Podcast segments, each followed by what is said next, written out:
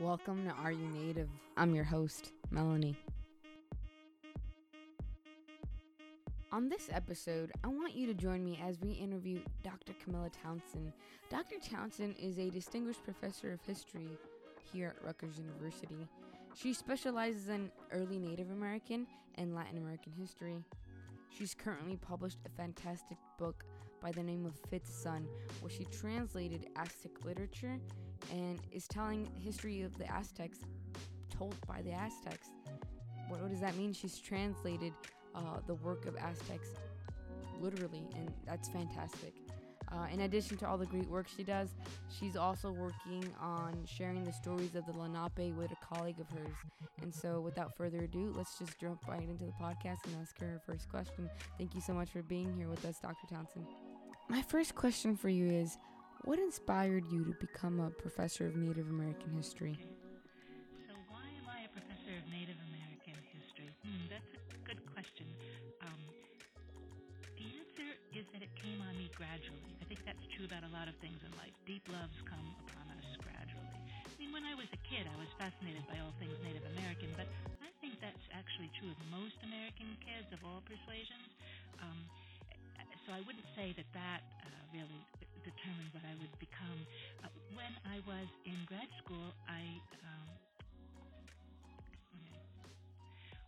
when I got out of college, I went down to Central America. At that time, um, our government, the State Department of the U.S. government, was involved with uh, bringing to power um, military dictatorships. It was a very sad time in our history. And I taught school for the Sandinistas.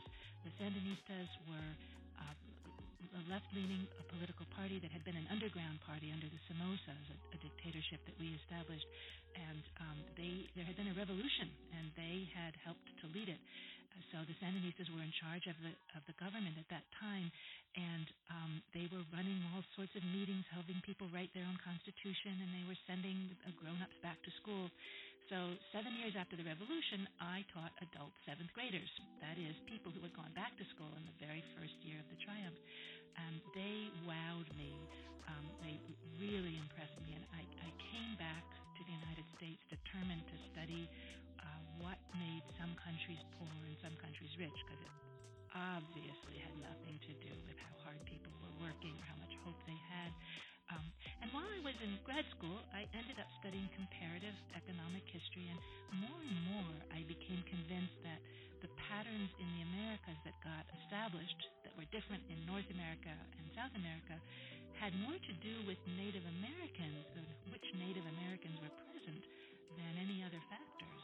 Um, in, in Mexico and in Peru, there were sedentary Indians. That means Indians who had uh, civilizations in which they stayed put. They lived in year-round villages. They had schools and temples and uh, water, running water, literally. Um, whereas in North America, uh, most of the Native Americans were semi-sedentary or nomadic. That means they were at least partly hunter-gatherers. Um, so it made a big difference when the English in North America uh, were colonizing. They were um, fighting against and talking to, getting to know uh, nomadic peoples, whereas the Spaniards colonized an area full of sedentary peoples who paid taxes to them, uh, who gave them, the Spaniards, wealth and, and power from the very first days. Uh, so it made a big difference in the long-term trajectories. We could talk more about that, but maybe that's not what we're here for.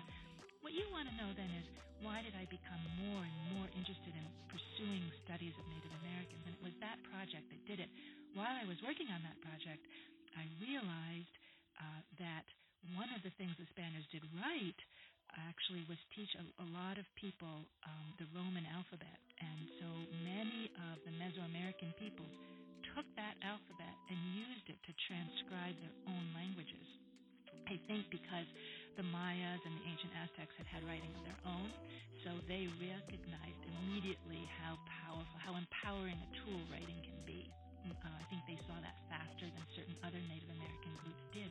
So they took this writing and they used it to write down things in their own languages. So, for example, suppose I wanted to take the word Nisiwa, I am a woman. I could uh, use the Roman alphabet to write that down. I could say Ni, N I, or N E E, depending on how I wanted to do it. Siwa,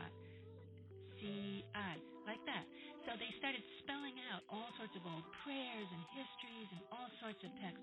So when I realized that, I thought, wow, if I could learn this language, I could actually read all this stuff that they wrote in the 1500s, all these old prayers and histories. So about 20 years ago, I started to study that language, and so more and more my projects have been centered around indigenous issues. These days, I'm very interested in the Lenape as well because of where Rutgers is, because of where I live.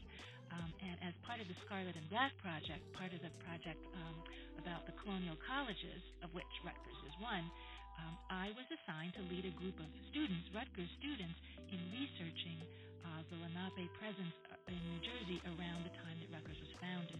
And we ended up writing a piece about how Rutgers gained strength in the very period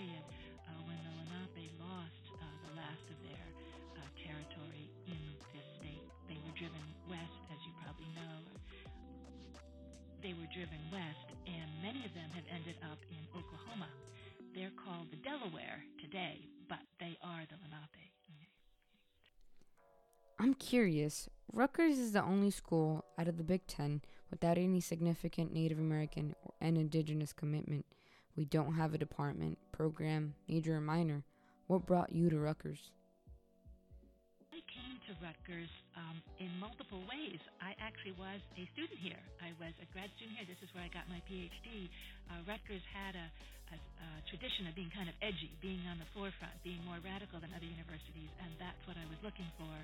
Um, then I, uh, after I got my degree, I went away, got a job. I was teaching in upstate New York, um, but they, after I wrote a book about uh, Pocahontas' people, um, I was asked to come for an interview here, and they ended up hiring me, and I was delighted because I felt like I was coming home. I wasn't born in Jersey; I was born in New York, but I think of myself as a local girl. Now, it's true that one thing I gave up in the published Native American Studies program, I was up at Colgate, which is on Iroquois land, and has had a long tradition of studying um, Native American history, literature, religion, etc. And I knew when I came to Rutgers um, that that was not the case here. We don't have a long tradition of this. But I thought that little by little, by hiring more and more people who uh, study Native American issue and eventually people who are Native American, um, that, that that could change. And I think it is beginning to change. I agree changes being made, but out of all three Rutgers campuses, a total of 65,000 students, including both undergrad and grad, only 60 students identify as a Native. What are ways you think Rutgers can start attracting prospective Native American students? It's not as easy to change as students might think. Uh, for example, there have been efforts in the past to bring Native American students here to Rutgers and to other East Coast colleges. Um, but it hasn't worked very well, actually. Most uh, tribes right now uh, in the United States would say that they would rather have their children study more locally. Not everyone in all tribes and not all tribes, but in general, uh, Native peoples have found that their kids do better if they're still uh, close to home and can see their family and see their uh, their tribal lands. So it may not be the best idea to insist on Native American kids from the West coming here, but they should have the option, and certainly Lenape, Delaware people in Oklahoma should have the option. I hope someday there might be scholarships available to them, um, because for your typical Oklahoma kid, uh, even Rutgers tuition is prohibitive. Right on. I've been wanting to ask this question. So today, Native Americans are being disproportionately impacted by poverty, incarceration, youth suicide, and most recently, murdered and missing Indigenous women. What are ways that you think the Rutgers community and non-Rutgers community can begin to spread awareness or engage in a dialogue? You know, in, in the case of Rutgers, ultimately to bring on an Indigenous Studies department here one thing that might help is actually beginning to happen already, and that is if faculty who are interested and students who are interested uh, got together to hold events.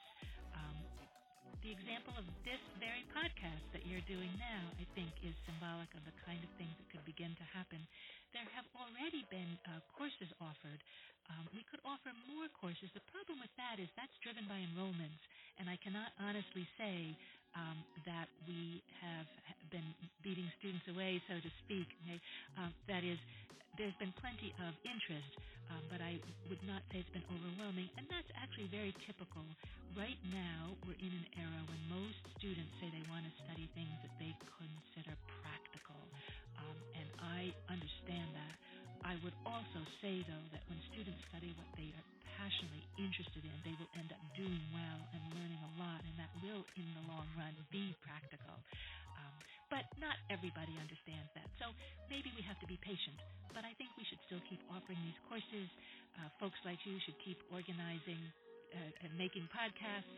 Uh, professors like Professor Sweet should keep organizing wonderful events. And I suspect little by little the interest may grow. It seems like you overcame the practical and pursued a career you genuinely were passionate about. Is there any personal connection to your your career? Personal connection, but it's not the personal connection that people are probably looking for. Uh, when I was a, a girl, I was sent to Minnesota every summer because my mother was Minnesotan. Um, but I do not mean to imply that she was Dakota, uh, not at all. In fact, uh, my mother was the granddaughter of settlers who came in the 1860s after the Dakota Rebellion was put down. Uh, I should say the Dakota Uprising or stand, because it's not even fair to call it a rebellion. After uh, that stand was destroyed by the U.S. military, uh, the, the women and children who survived were mostly put in a what I can only call a concentration camp, and many of the men were put in prison. We still have many of their letters written in Dakota. Um, so anyway, my family, my direct ancestors, came to Minnesota in the aftermath of all that when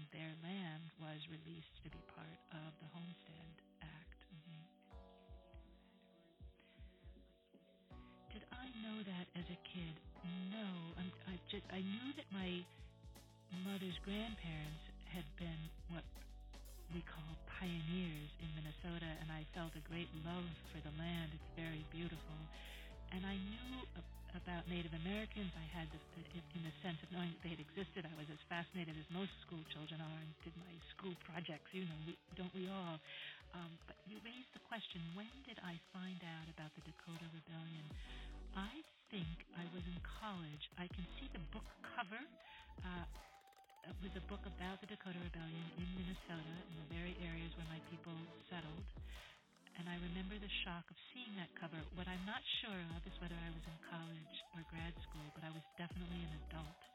Um, and I certainly followed, pursued it actively. I wanted to know more. I wanted to understand. Um, I wish I could remember exactly how old I was and when and where it happened. For sure. What are some of the takeaways you'd like our listeners to have about Native American history? About was the history of the earlier eras. Most young people understandably want modern history because they feel more directly connected to it.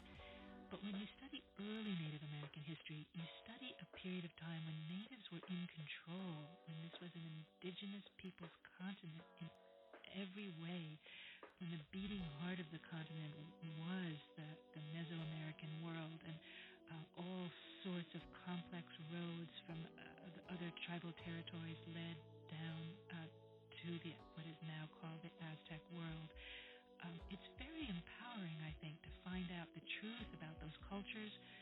They weren't bloodthirsty savages who were sacrificing human beings all the time at all. It's wonderful when you get to hear their poetry or their songs. Um, you find out, for example, that Aztecs hated war. They fought wars because they had to, but they lamented it. They, it's empowering when you see the artwork that was produced, um, you know, before any European ever set foot on these shores. So I guess I wish more students realized uh, what an exciting story there is to tell if you put yourself in the time period when this native land was still controlled by native people. Putting us in the past, take us back to the first Thanksgiving, when the newly arrived pilgrims and the Wampanoag natives gathered at Plymouth Rock for an autumn harvest celebration. Right, Thanksgiving is coming up. Um, I would say, in some ways, that Thanksgiving is the most beautiful American holiday. And I say that because we all celebrate it in one way or another. Different colors, different faiths. What we're celebrating is our families, our gratitude to God, to the universe, to each other. It's something that we all share in common. On that Thursday, just about every person in this country sits down with people they love. And I think it's a beautiful idea that we have that in this multicultural world of ours, that we do have one holiday in common.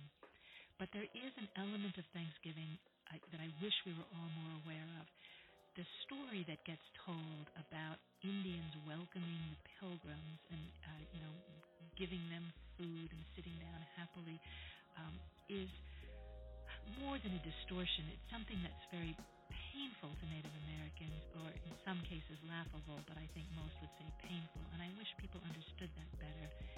It is true that the Pilgrims and the Native Americans traded and worked together and even ate together from very early time, uh, taught each other many things. That is true. It's not a lie. But what gets left out, the lie that is told by mission, is that we teach our children that that is what there is to know about the first Thanksgiving or about Thanksgiving. We give the idea the impression that this was a great thing, that the connections between Europeans and Native Americans were a great and beautiful thing. In fact, it was the beginning of the destruction of Native American cultures. And to argue that this somehow the start of a beautiful story is really a travesty. So I wish we could um, cut out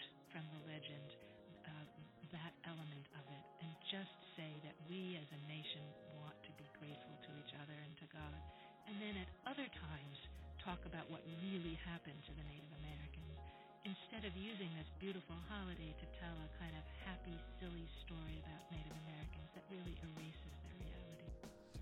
For many, Thanksgiving is their favorite holiday, spending time with family and friends over a feast. It's tradition. A tradition so ingrained, many of us overlook its origins of the holiday. Maybe it's because we've never bothered to question or our education failed us in telling us the truth. Most of us, including myself, have been given a narrative where pilgrims and natives sat down to a beautiful dinner and lived happily ever after. But that couldn't be farther from the truth. A holiday, often a symbol of peace, marked the destruction of a people. For the Wampanoag natives in Plymouth, Massachusetts, the fourth Thursday of November is a day of national mourning, where they honor their elders. Tracked a little bit out of the podcast, but we're going to jump right back in with Dr. Townsend and ask her one final question. All right, let's get back into it. All right, we're reaching the end of our discussion, but I'm excited to hear more about the current research and work you've been doing. What am I doing right now? Right now, I'm busily working on translating more Aztec histories and prayers and songs and stories they had a literature, and I want this world to know more about it. Um, some of those things I have already translated and, and published. In fact, I have a book, Fifth Sun, that just came out. I'm very happy. It's the story of the Aztecs, the history of the Aztecs, as told by the Aztecs. Is, instead of giving the story of the hundred years before the conquest up to about 100 years after the conquest from the point of view of Europeans, which is how it's almost always been told, I use the translated documents that they themselves wrote in the 1500s to tell the story, and it comes out very differently. Their perspectives on events make the events look very different. Um, so that's what I'm excited about now. I'm also excited about my work uh, uh, on Lenape history. I'm working with a Delaware co-author right now uh, to publish some old Lenape stories, and Rutgers University Press is going to publish that. And then we will try to get grants to distribute that book widely in Oklahoma, where most of the Lenape or Delaware people actually live. Dr. Townsend, thank you so much for being on our podcast, and your your work inspires me on on a daily. And so I just want to really thank you for everything that you do, and we really appreciate you being on our podcast. Thank you. Well, thank you. We do it all for the students, so it's all about you.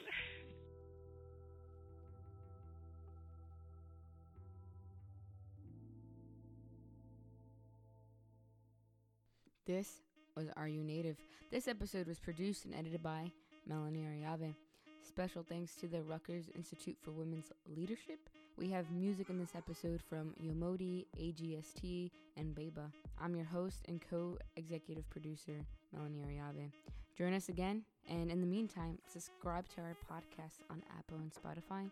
Follow us on Instagram at ru.native. And if you want to see any specific episodes, feel free to email us at rutgersnatives at gmail.com. Thank you, and peace out.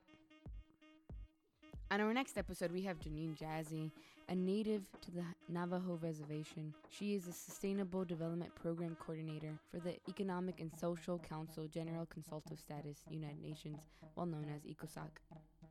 Here's a sneak peek to one of our upcoming episodes.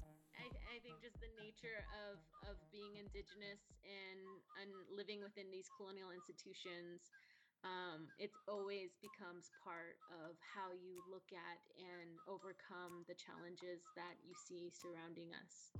Um, so to this day, like my, my upbringing and everything that my family had to go through, everything that I've witnessed and seen and, and experienced growing up on a reservation has always uh, been the lens that informs my work.